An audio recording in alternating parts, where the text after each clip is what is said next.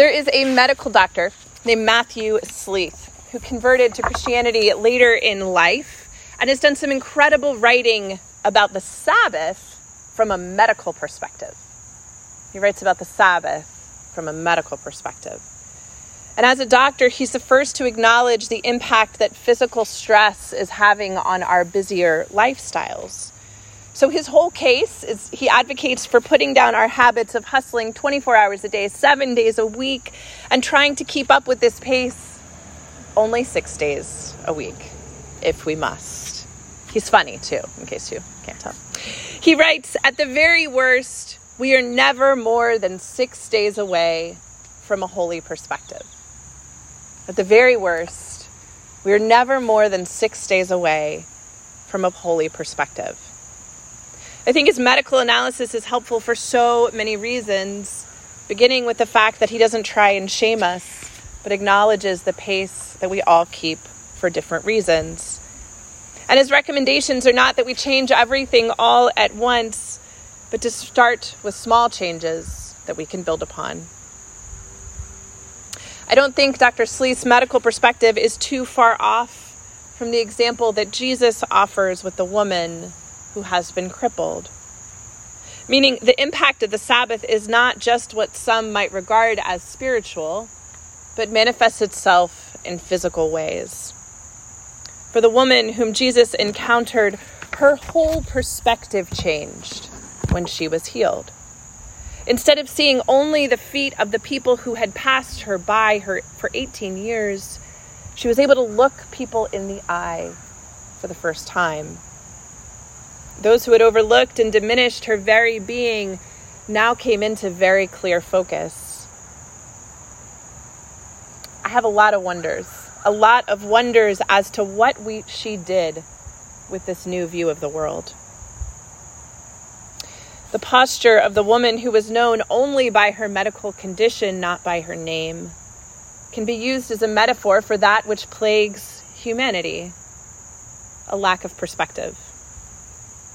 We are wont to be consumed by worries about success or happiness or wellness or fill in your own blank. Or we are honestly stuck in systems of oppression that are so much bigger than that which we can overcome on our own. So each of these extremes and everything in between fails to keep at the center of our life that which has been accomplished by Jesus. Jesus says to the woman who was bent over, Woman, you are set free from your ailment. You are made whole. You are forgiven. You are loved. You will be with me in paradise. Let the rest of it go. Just as the unnamed woman could not will herself to see things beyond her perspective as she suffered from a very real physical ailment, we often lack the ability to gain perspective while we are in the midst of whatever it is that's consuming our attention. So I want to wonder with you this morning how this practice of Sabbath might serve to shift our perspective.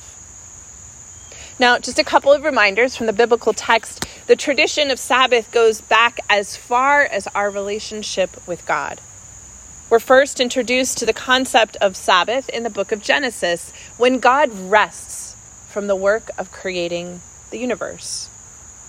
And then in the book of Exodus, we get the concept of Sabbath for humanity.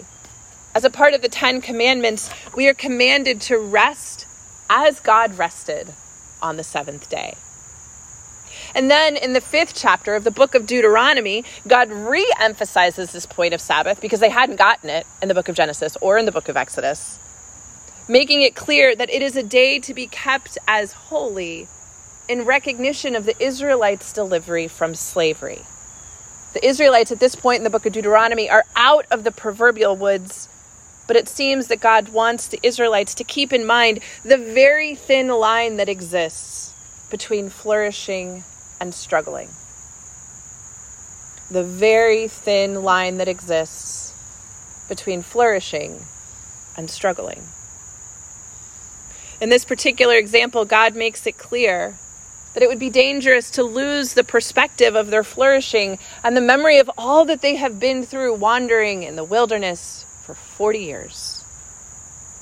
Keeping a regular rhythm that makes space to reflect will help to prevent that possibility. Humanity complicated this commandment from God, to say the least. Or, according to one biblical scholar, a religious observance that is to remember and honor the liberation of God's people thus becomes, in the hands of the Pharisees, a means of social control and oppression.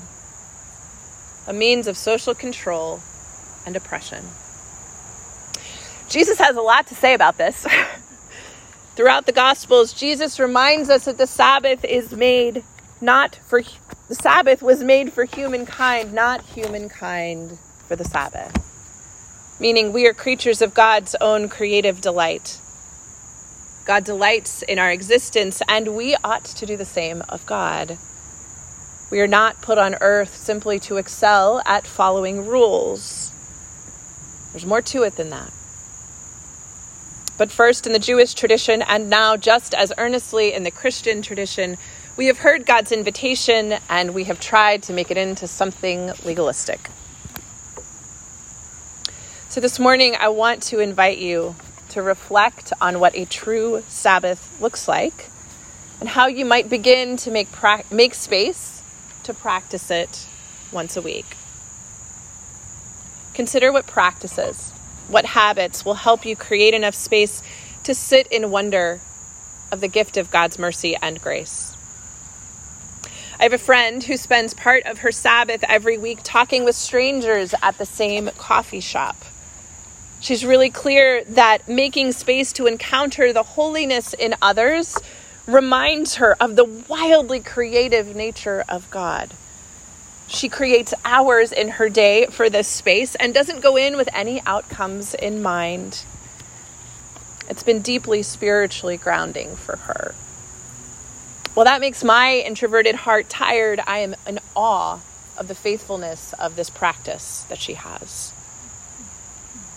One of the things that has been holy for me in this new season of motherhood is using a part of my weekly Sabbath to reflect on just the past seven days with my son. The wisdom about parenthood goes the days are long and the years are short.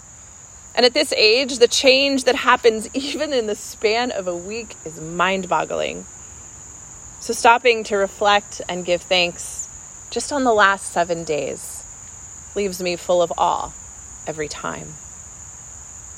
I know someone else whose Sabbath involves an uninterrupted nap on Sunday afternoons. She makes a very large um, feast for her family after church. She leaves her phone in the kitchen, and then no one is to disturb her as she naps on Sunday afternoon.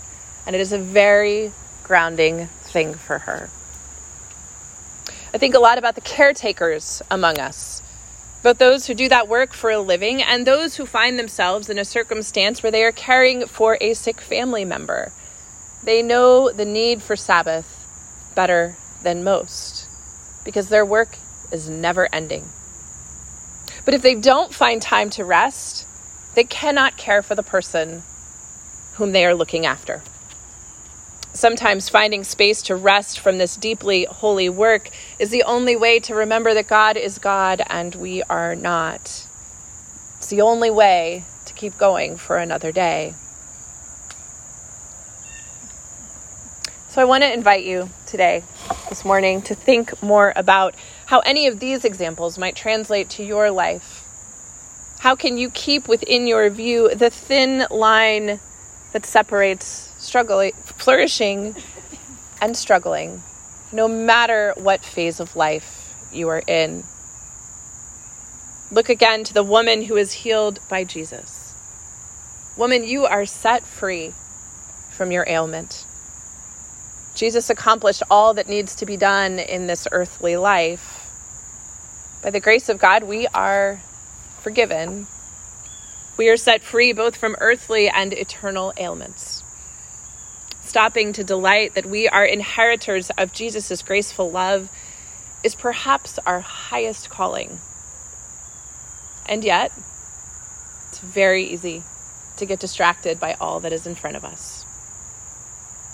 Perhaps if we return to the original intent of the Sabbath, we might find a reasonable starting point to pick up this invitation to be observant. Dr. Emilie Townes writes We are inheritors of the gift of the healing of the bent over woman who stood up straight and began praising God. Amen.